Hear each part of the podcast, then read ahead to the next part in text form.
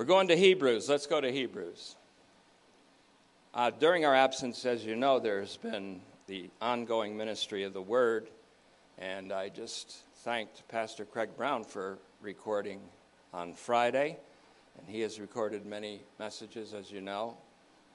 Pastor Brian Messick did, I think, about 20 of them on Christ and the Passover. And our wild man,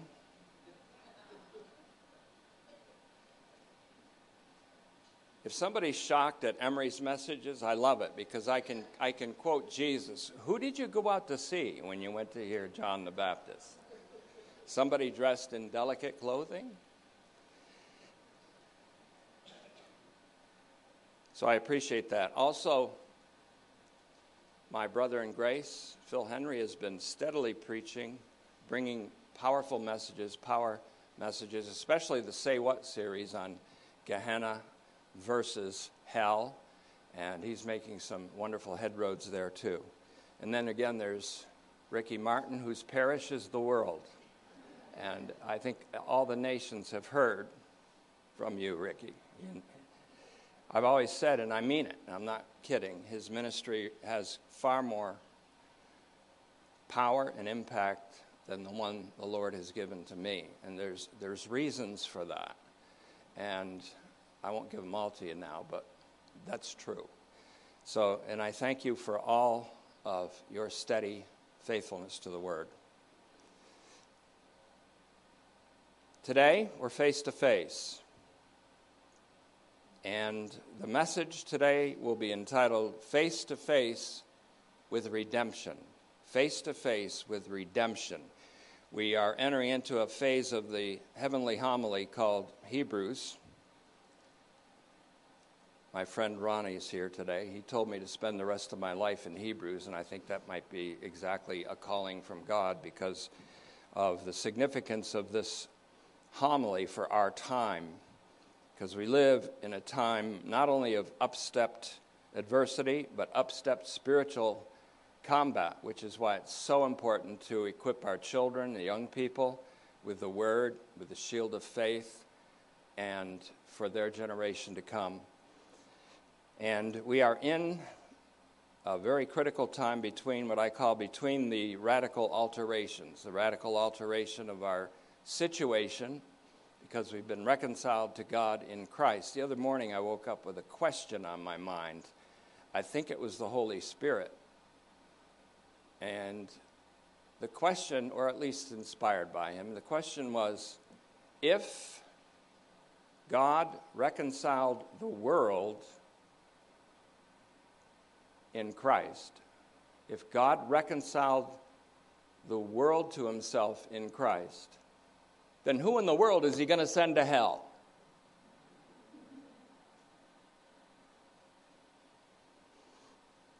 You can use that, Phil. There's no copyright on that. That's you can tweet that or whatever. Thank you. I need the credit. I got to have the credit. The second question was, and there's Potter's Shed, they're testifying to this. Bill and Stan. Stan, I called you Stan. I didn't call you Satan today. I called you Stan. I know, it's all right, Satan. Satan's here.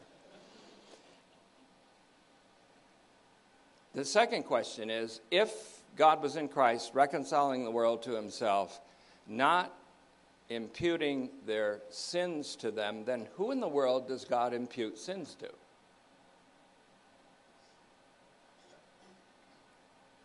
And if Jesus Christ is the only elect one who was elect to eternal life for all humankind and rejected by God as the only rejected one, then who in the world is God going to reject? And who in the world is God elected? But us all. So today, face to face with redemption. And we've prayed so we'll get right to it. The proper appropriation of true doctrine. Don, it's good to see you down there too, right in your same spot. The proper appropriation of true doctrine has a humbling effect, it should have a humbling effect. the misappropriation of true doctrine or the wrong perception of it, or the assimilation of false doctrine leads to the false way. The way of Cain leads to pride and arrogance, judgmentalism, bias, ressentiment, proud exclusivism. So let's humble ourselves under the mighty hand of God so that He may lift us up to view a still wider than before horizon and to discern more clearly the infinite dimensions of the love of Christ and of the love of God in Christ from which we can never be separated. And so, to be filled with all the fullness of God. So, once again, Father, we can't help address ourselves to you. It is with this in view that we present our body to you, that we entrust our spirit to you, that we commit our soul to you, a faithful Creator, that we give our hearts to you to be taught of you and transformed from one degree of glory to the next by the Spirit, wherein there is true liberty. The best way, and I really went through this for a long time and a lot of arduous hours just to get to this one thing, but the, the best way, I think, of gathering up the themes that we're faced with in our next great section of Hebrews, we've already gone through Hebrews 7. 8 1 to 10 18 is the critical central part of Hebrews, and it's going to be the most critical teaching we've ever had from this pulpit, I think. The best way that we can gather the themes that we're going to be faced with in this next section, 8 1 to 10 18, is by the consideration of what I call upper blade data. Upper blade data is what I get when I study theology. Our next door neighbor this week always wants to meet when he's in town from California. And he said he wants to talk philosophy and theology. And he said to me, How do you keep on studying theology? How do you remain motivated? And I said, First of all, I spent many, many years, and still do, studying the scriptures and taking the scriptures seriously. And then I said lovingly, I recommend you do the same. And memorizing, but more than memorizing, committing to my heart these things, treasuring the scriptures. And I still think that's one of the most essential things we can do in this life, if not the most essential thing.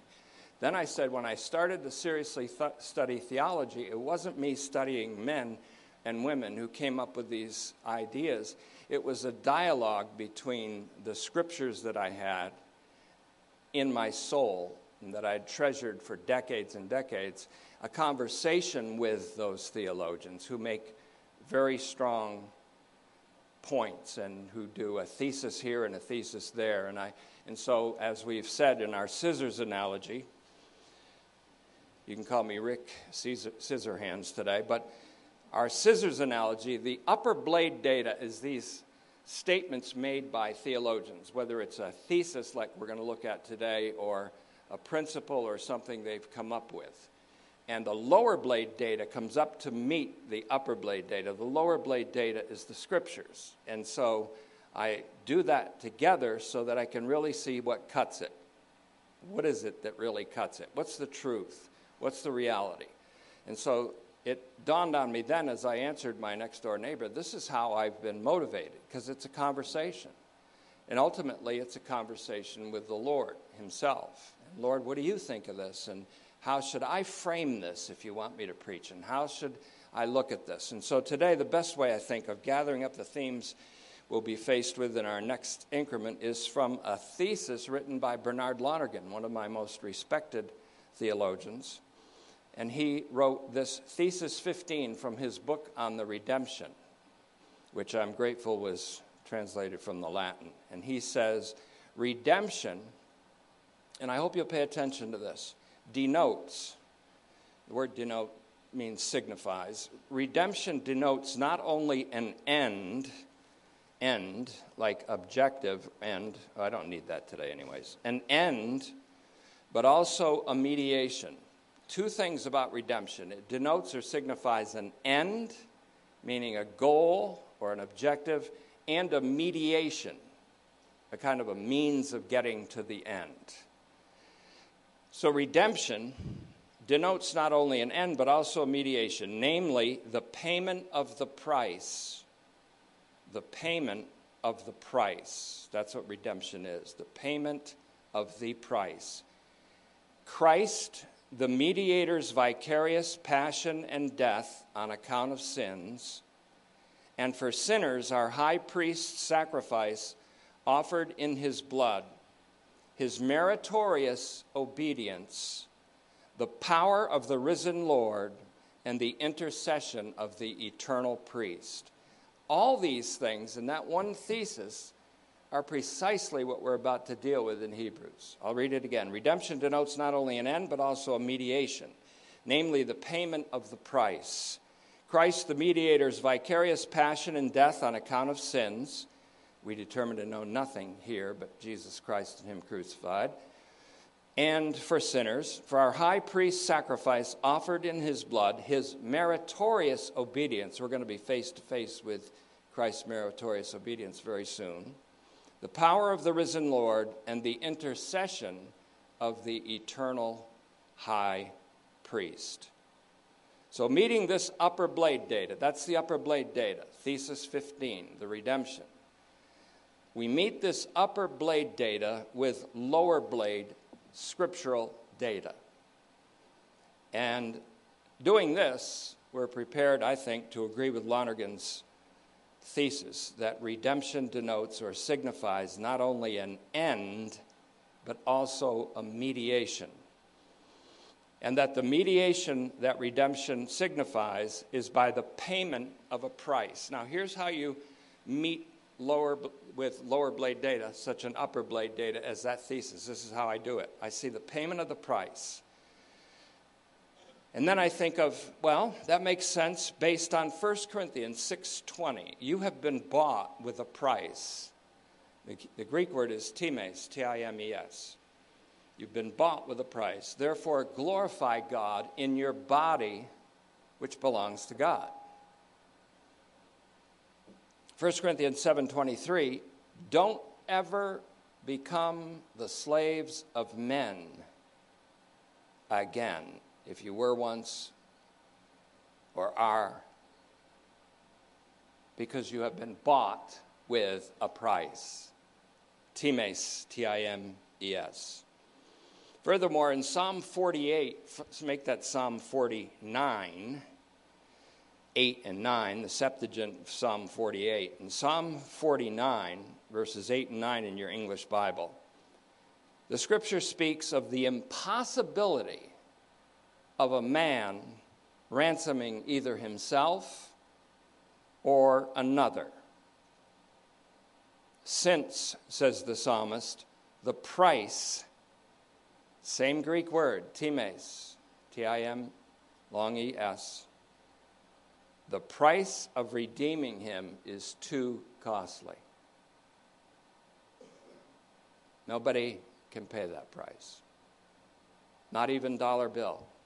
Your value hasn't gone down a bit in my eyes, dollar bill.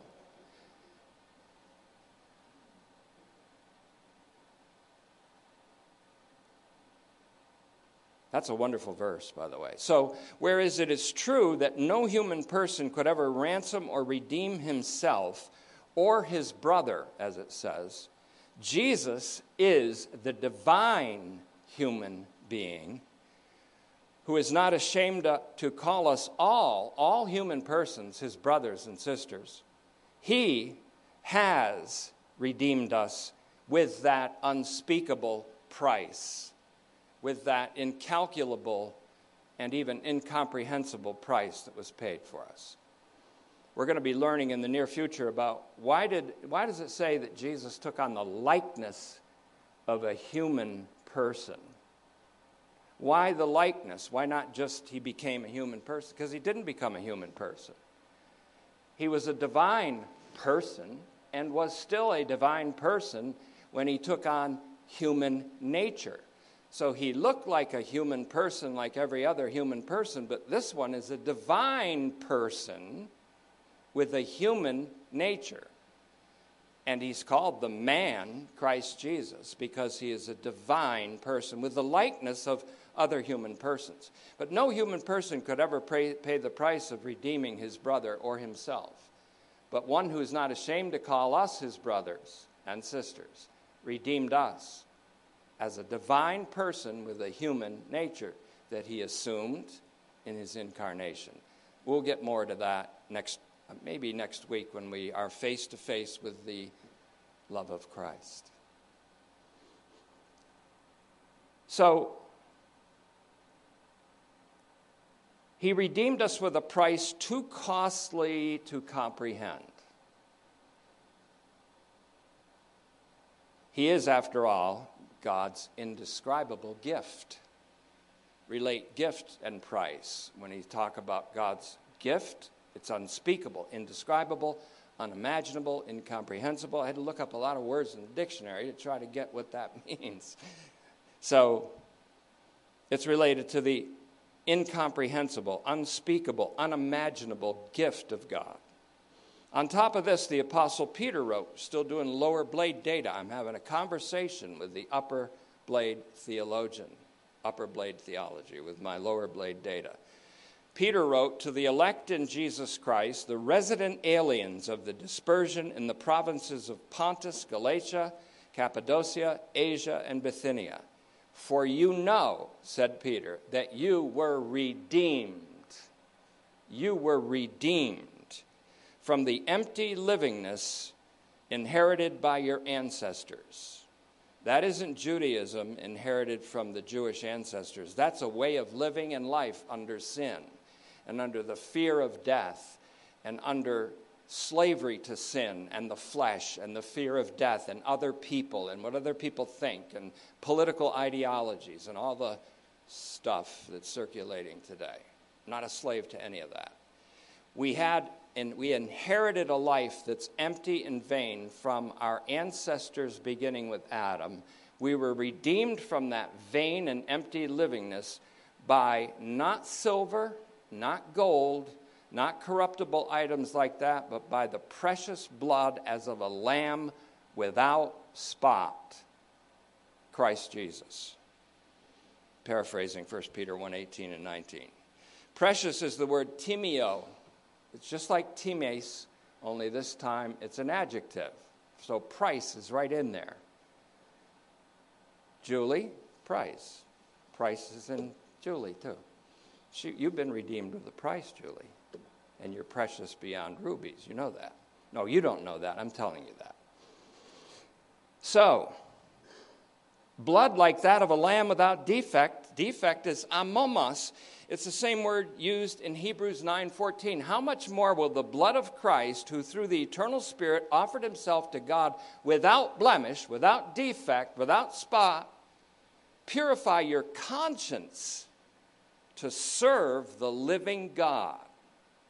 Purify your conscience from dead works, which I define as Christianity today, almost, in a lot of places.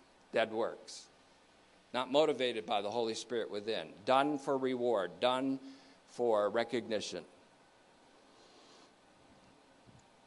And I'm not broad brushing all Christendom, I'm just saying that God needs to, and God is initiating a conversion in the church to bring us up to a higher horizon. But it takes humility on our part. That's 1 Peter 1.18, 1.18 and 19. So you'll note the linguistic, and you'll have notes on this, but they're going to be a little bit delayed now because now we're meeting together, so there's a disadvantage for those of you that think there's disadvantages of not meeting. Here's a disadvantage of meeting. I got to do the notes later. So you'll get the audio visual first and then the notes down the road. But you'll get the notes, and in the notes, you'll note the linguistic likeness of the noun times and the adjective timeo or timao in the word price. So all this is going to the price that was paid in Lonergan's thesis. I'm having a conversation. As indicated by our brief reference to Hebrews 9:12, for example, and to 14, Jesus, our great archpriest and God's Lamb, it says, Of him, he entered once and for all. We're going to see that ephapax. That's a key word in Hebrews. Once and for all people for all time. Once and for all people for all time. He entered once and for all people for all time into the heavenly sanctuary, having secured eternal redemption, eternal redemption, eternal redemption not by the blood of bulls and goats, talking now about the price again that was paid, and calves, but by his own blood. Moreover, the payment of the price is understandable by noting that Jesus Christ endured the wages of sin. The wages of sin is death, but the death that he's talking about isn't just we pass off the scene through physical death, which is our way of permanent change of station into the presence of Christ. He's talking about a death that bears the consequences of sin, where sin would have taken the human race had it had its way all the way. We can't even, again, comprehend that. If you st- still think there's a post mortem punishment for people, I got n- news for you and a challenge for you. You have the wrong value of the cross of Christ. You do not value the cross of Jesus Christ as you ought to. That's the problem. And to you, it's still an offense. The offense of the cross, you know what it is?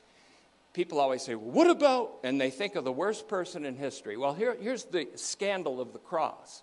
The scandal of the cross is that God reconciled the worst person you can think of in history just as much as he reconciled the most pious person you can think of in history. God was in Christ reconciling the world to himself. That's the change of situation. You say, I don't see it. I don't believe it. My morality doesn't allow me to see it. My conscientiousness doesn't allow me to see that. Who cares? The Bible says God was in Christ, reconciling the world to himself, not imputing their trespasses to them. And he made him who knew no sin to become sin for us, that we might be made the righteousness of God in him. And that God has made Jesus Christ himself to be our redemption in 1 Corinthians 1:30, matched with 2 Corinthians 5:21. I'm on a tangent. So,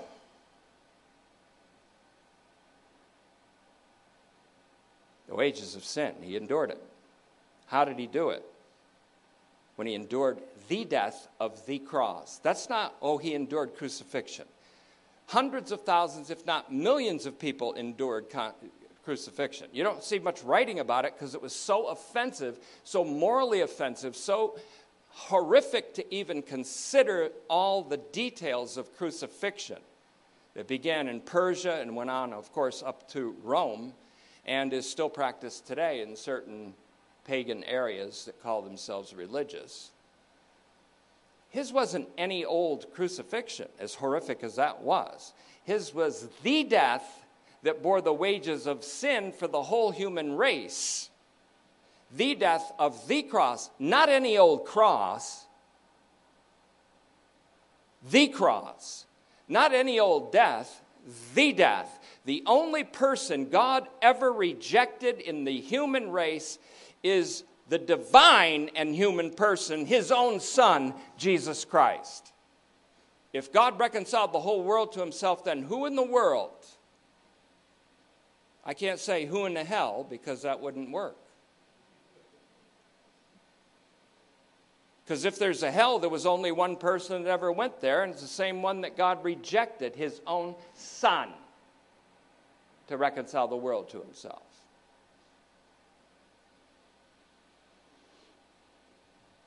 You say, that's too much for me to bear. Well, you better bear it. I don't say grin and bear it, but bear it, because the church is going to have to bear this, or this country is going to be buried under the evils that are coming our way, the adversities that are coming our way, and yes, judgment. The final judgment was the cross of Christ, but there are still historical consequences endured in history. And This is the kind of revelation accepted by the people of God that can turn the tide away from the destruction of this, for example, this nation. And I think that's significant because this nation, we call America, has characteristically, whether people want to admit it or whether they hate America or not, it has been characteristically a beacon of blessing for the nations by the grace of God, not because we're a special nation.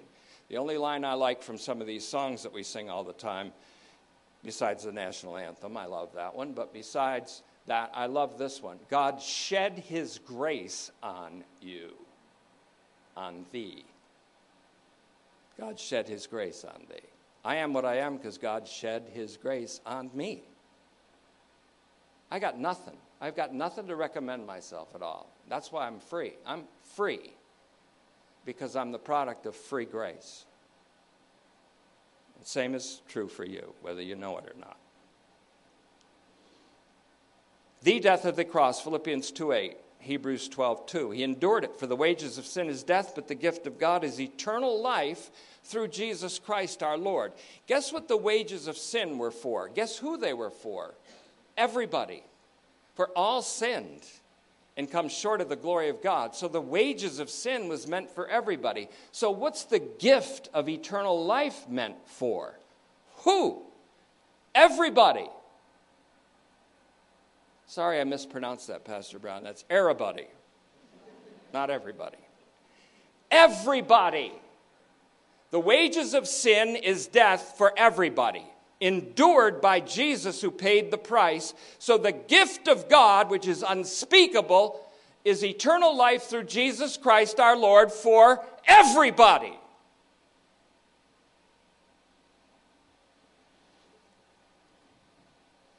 You're preaching universal. No, I'm not. I'm preaching the gospel.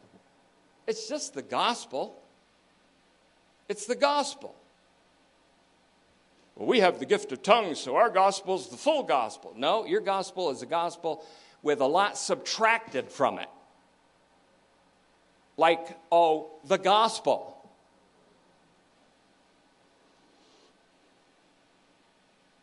Maybe you should stop wagging your tongue and listen a little bit to the Word of God.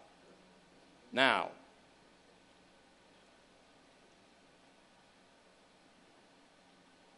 the gift of God which is God's gifts to all human persons in Christ. All human persons in Christ, the divine and human person, the divine person with a human nature,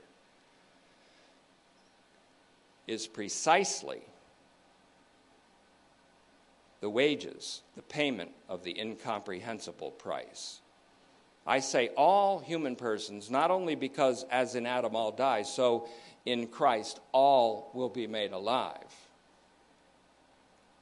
Well, that just means all who are good, all who behave, all who believe, all who are in Christ. No, it doesn't. Do us all a favor and stop being stupid. I forgot I can look at the camera too.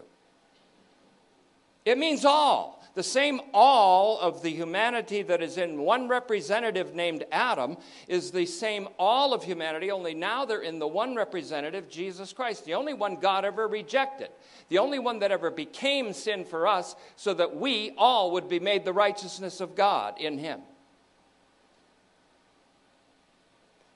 The reason why the country's going down and the world's in a historic downtrend is because this gospel isn't preached. Something else is being preached and people meet together. Oh, we assemble together. For what?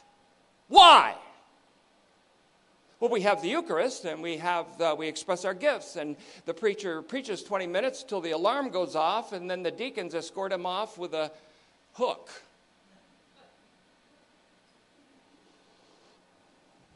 And if he ever mentions some of the things you just mentioned, he'll be fired.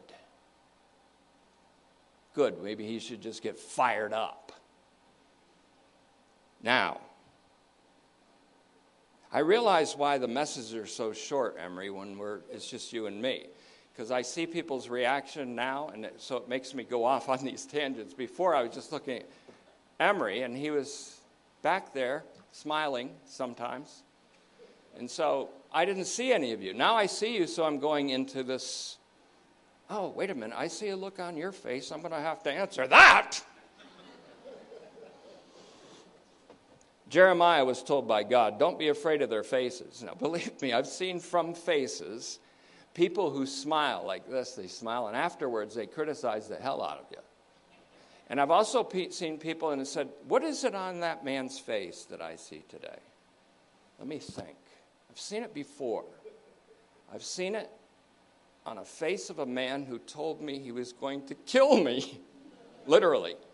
It's a look of homicide. And then the guy comes up afterwards and says, I've never heard a message that motivated me so much in the love of Christ. So you can't go by faces, that's my point. I look at Emery a lot, and he's got this horribly grumpy look on his face. And at the end, he goes, That was a good message. No, I'm only kidding. He doesn't. I can see you back there. I can even see Michael. So,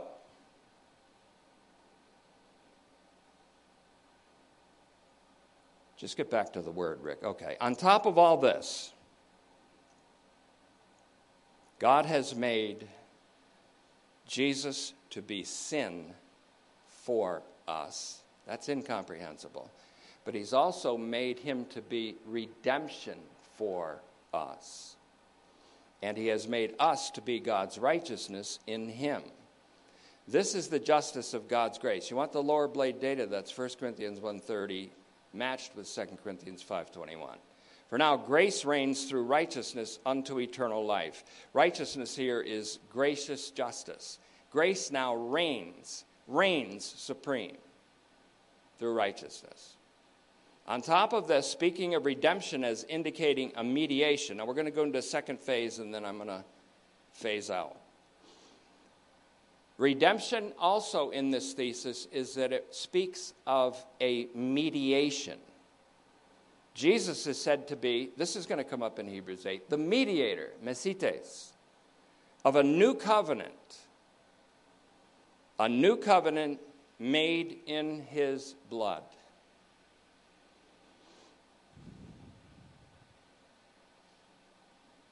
Makes me think of Hey Jude. Better, better, better, better. Remember that line in Hey Jude? You don't? What's wrong with you? It's the best Beatles song ever after back in the USSR, which is where I think I wake up every morning lately, but that's another one. Better, better, better. It says better, better, better. Think of McCartney singing that. Because in Hebrews 8 6, it says, But now Jesus has obtained a better ministry, inasmuch as he is the mediator of a better covenant enacted on better promises. We are face to face here today with better things. Better, better, better, better. Got to admit it's getting better. It can't get no worse. Another Beatles song. Hebrews 9 15. Therefore, based on the offering of himself to God without spot by the eternal Spirit, I'm picking up from verse 14, and based on the blood of Christ, which decisively purges the conscience, and because through his own blood he secured eternal redemption for us all in Hebrews 9 12, he is the mediator of a new covenant. And again, Hebrews 12 22. But you have come. You have come. You're not going to. You have come to the mediator of a new covenant, Jesus, and to the sprinkled blood, the witness of his redemption of all. And one more time, from 1 Timothy 2, there is one God and one mediator, Mesites, between God and humanity, the man, Christ Jesus. He is a man who is seen on a mobile chariot throne who had the radiance of Yahweh and the form of a human person, but he was not a human person. He was a divine man from eternity. And this divine man became flesh like ours. He took on or assumed a human nature. He assumed a human nature like ours without stopping being divine, so that we could also partake of his divine nature without stopping being humans. and without becoming divine persons.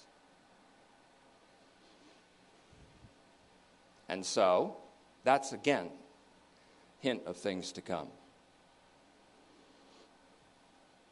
There is one God and one mediator between God and humanity. That means all of humanity, not some of humanity. The man he, who gave himself, it says, who gave himself as the ransom price to free all of humanity. Redemption is the payment of a price in this passage of the pastoral epistles, as redemption is the paying of a ransom price. Now, here's a trick with this paying of the price, because there's so many people that are so terribly offended at the penal substitution, they call it. We don't want to talk about penalty or punishment or price being paid or blood and sacrifice and ooh, you know what? Go take a leap. I'd say go to hell, but you know, that doesn't mean anything anymore. There were debates in the patristic era. If this is the payment of the price, who do you pay the price to? And so you get all these, the scholastics in the Middle Ages, that's when Thomas Aquinas came up, Peter of Abelard, and all these other people, they started to have these academic debates. Who do you pay the price to? He paid the price to God? Did he pay the price? No, he paid the price to the devil because the devil had us, so God had to pay Jesus Christ as the ransom.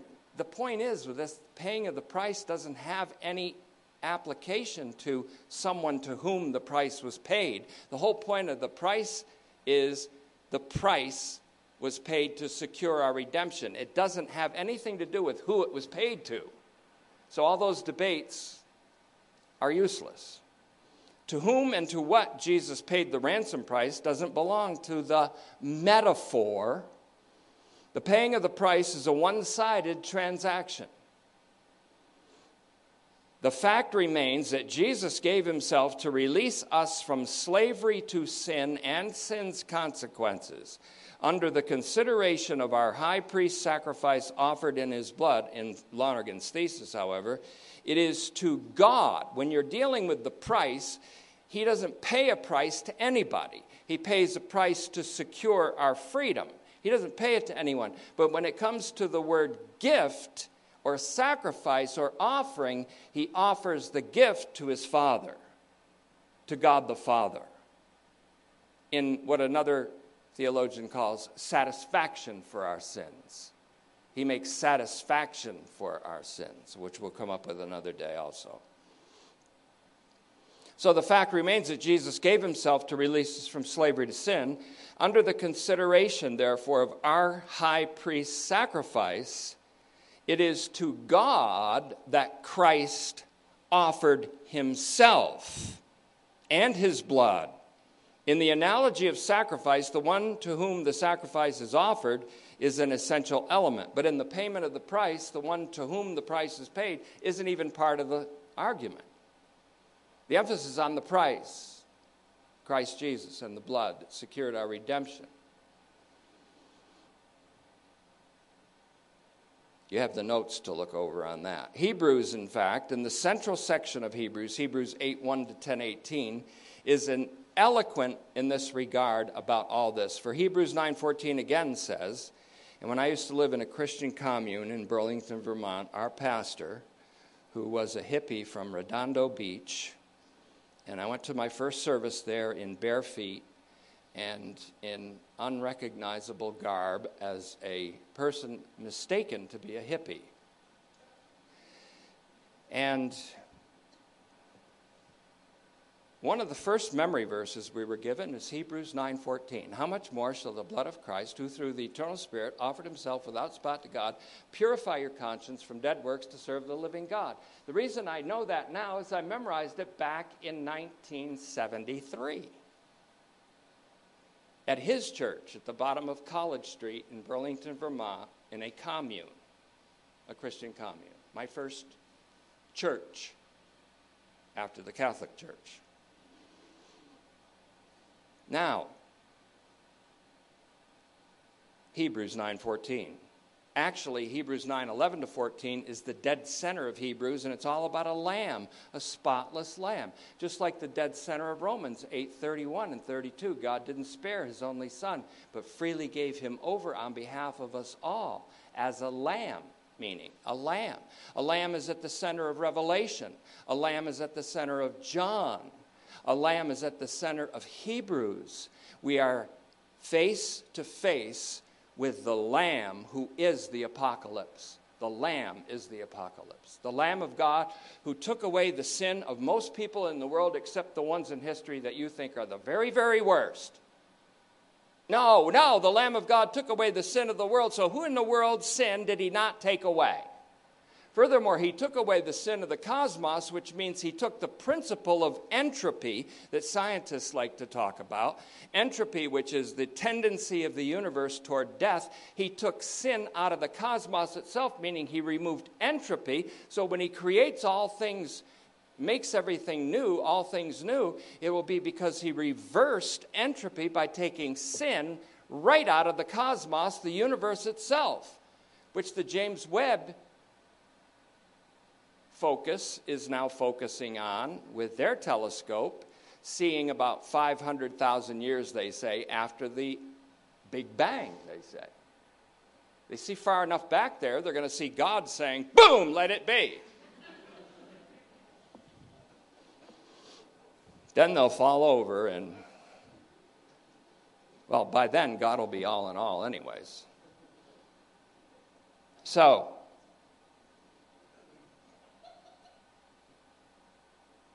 The summing up of what we're saying is this, says Hebrews 8:1. I better get rolling up, roll this up here. Where we are now, Hebrews 8:1. Now, the summing up of what we're going to say is this: we have an archpriest who is of such significance that he is seated at the right hand of the throne of the majesty in the heavens. The section we're about to study ends, that's the beginning. The section we're studying now, it's a definable section in Hebrews, ends in Hebrews 10:18, the last words of which say, "There is no longer an offering for sin." No more, there's not an offering for sin left. Jesus hinted at this when he gave he forgave people. He said, "Your sins are forgiven." Nobody confessed to him. I confess I'm a sinner. Well, therefore, you're forgiven. No, he said, Your sins are forgiven. Get up off that pallet and start walking. No condition. Oh, no bid for reparation. No confession, no acknowledgement, no penance, just free forgiveness. Why? Because he was anticipating the day that he would have an offering for all the sins of the whole world, and there remains no more offering. There's no more offer. You can't offer him anything now. I sinned. I got to do something to make up for that. You know how much Christian service is somebody trying to make up for some sin they feel guilty for, and again, the sin is still unresolved, and all that service is wood, hay, and stubble? The blood of Christ purifies the conscience from that stuff, the need to do works, dead works, to compensate for, to make reparation for the things I did before. They're gone.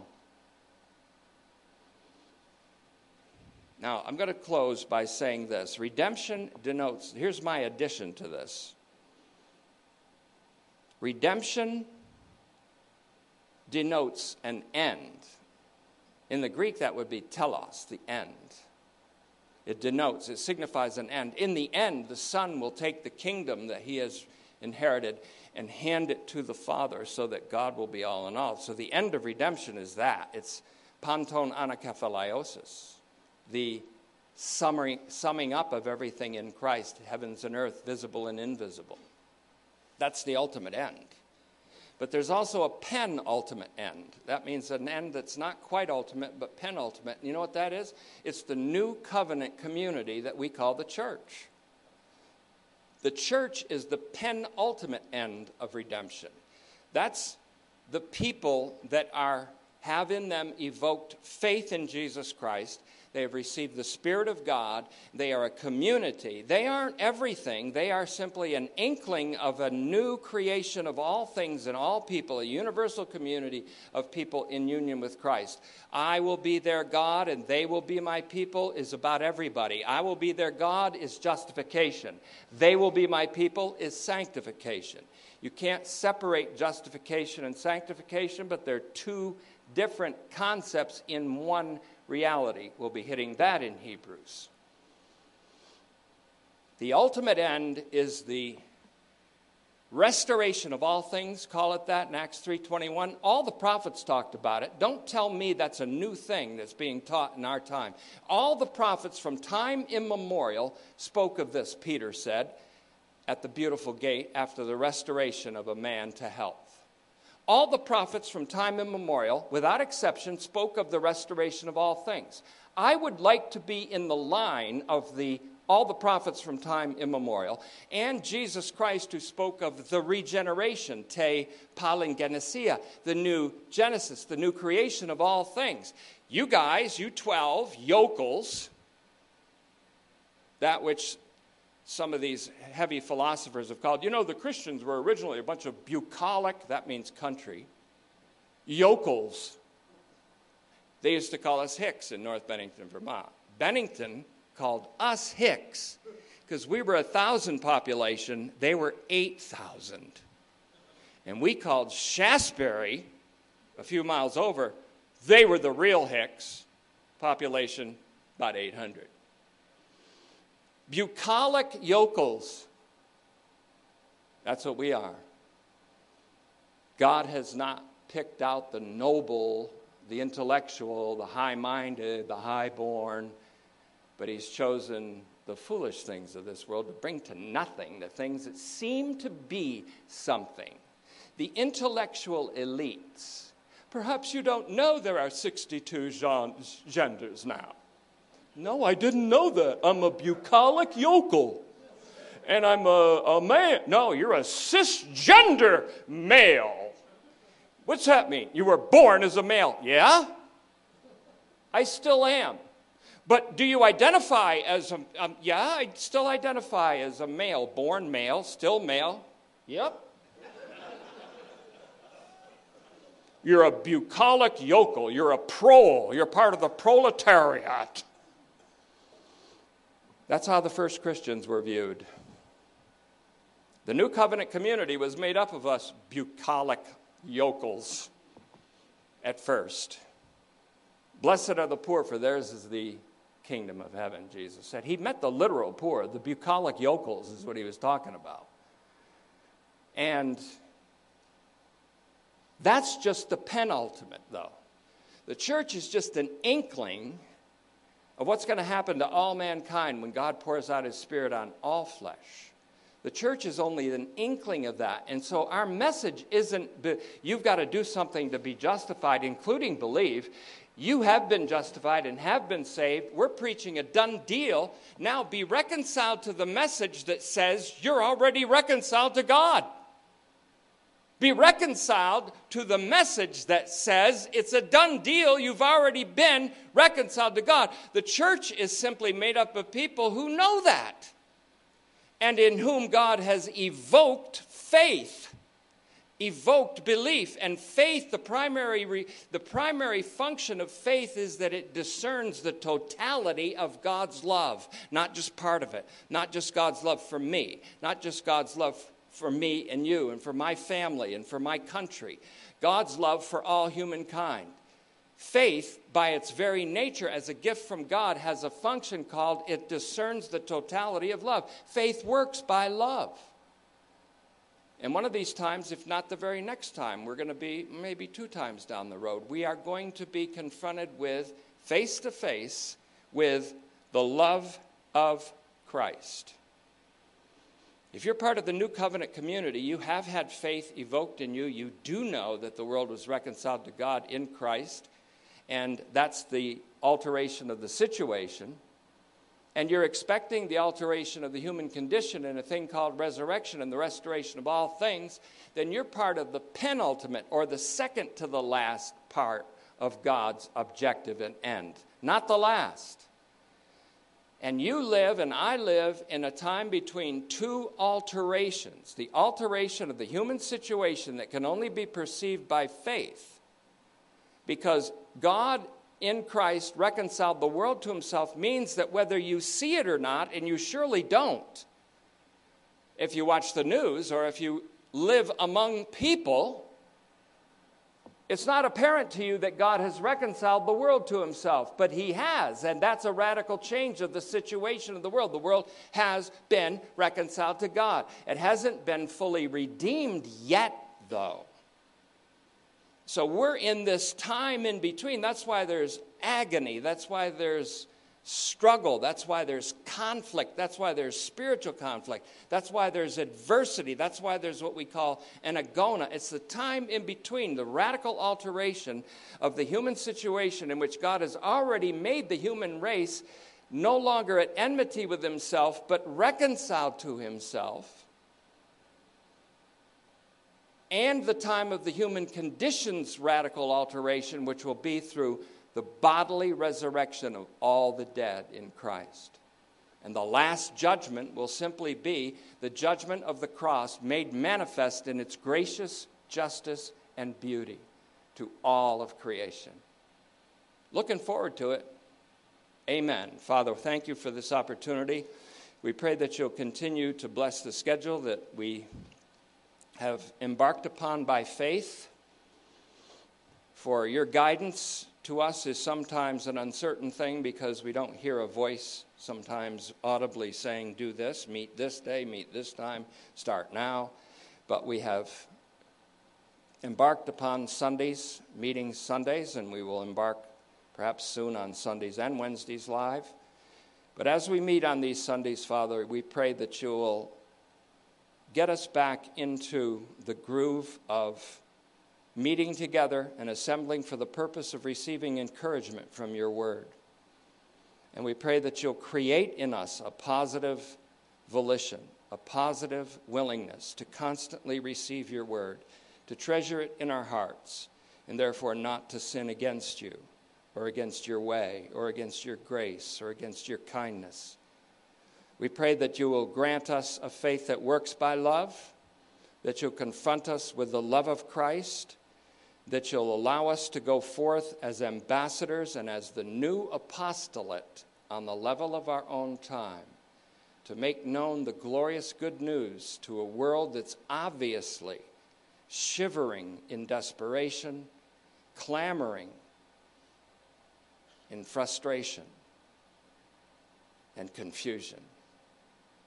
Bring the gospel to bear upon this generation grant us the grace to see this generation and everyone in it, even those that are not appealing to us in any way by sight, that we may look upon them with the love of Christ and see them as Christ saw the rich man, the rich young ruler, and beholding him, loved him. Because we perceive from this perspective of a faith that works by love. Continue to co- confront this assembly Continue to equip us, for that's what this message is about. It's equipping the saints for the work of ministry. Continue to equip Will and the others who work with the children, to equip the children to have a shield of faith for the times that they will confront. And we commit ourselves to you afresh today as we go forth from here. Bless all who travel today, Father, in our church and family and among our friends. We ask it in Christ's name. Amen. Thank you for your kind attentiveness and We'll be back next week, the 21st, and then it's pretty soon I think we're going to start kicking in with the Wednesdays. Until then, they'll be online, and you can stay tuned for messages from Pastor Brown, right? And Pastor Messick and Phil's Power Gospel. And I see, I see you, Pastor Stewart. You're, not, you're here now. You're going to be called upon soon. All right, thanks for your attentiveness. Good to see you all. Love you all. Virtual hug. Virtual hug. Good to see y'all. Take care.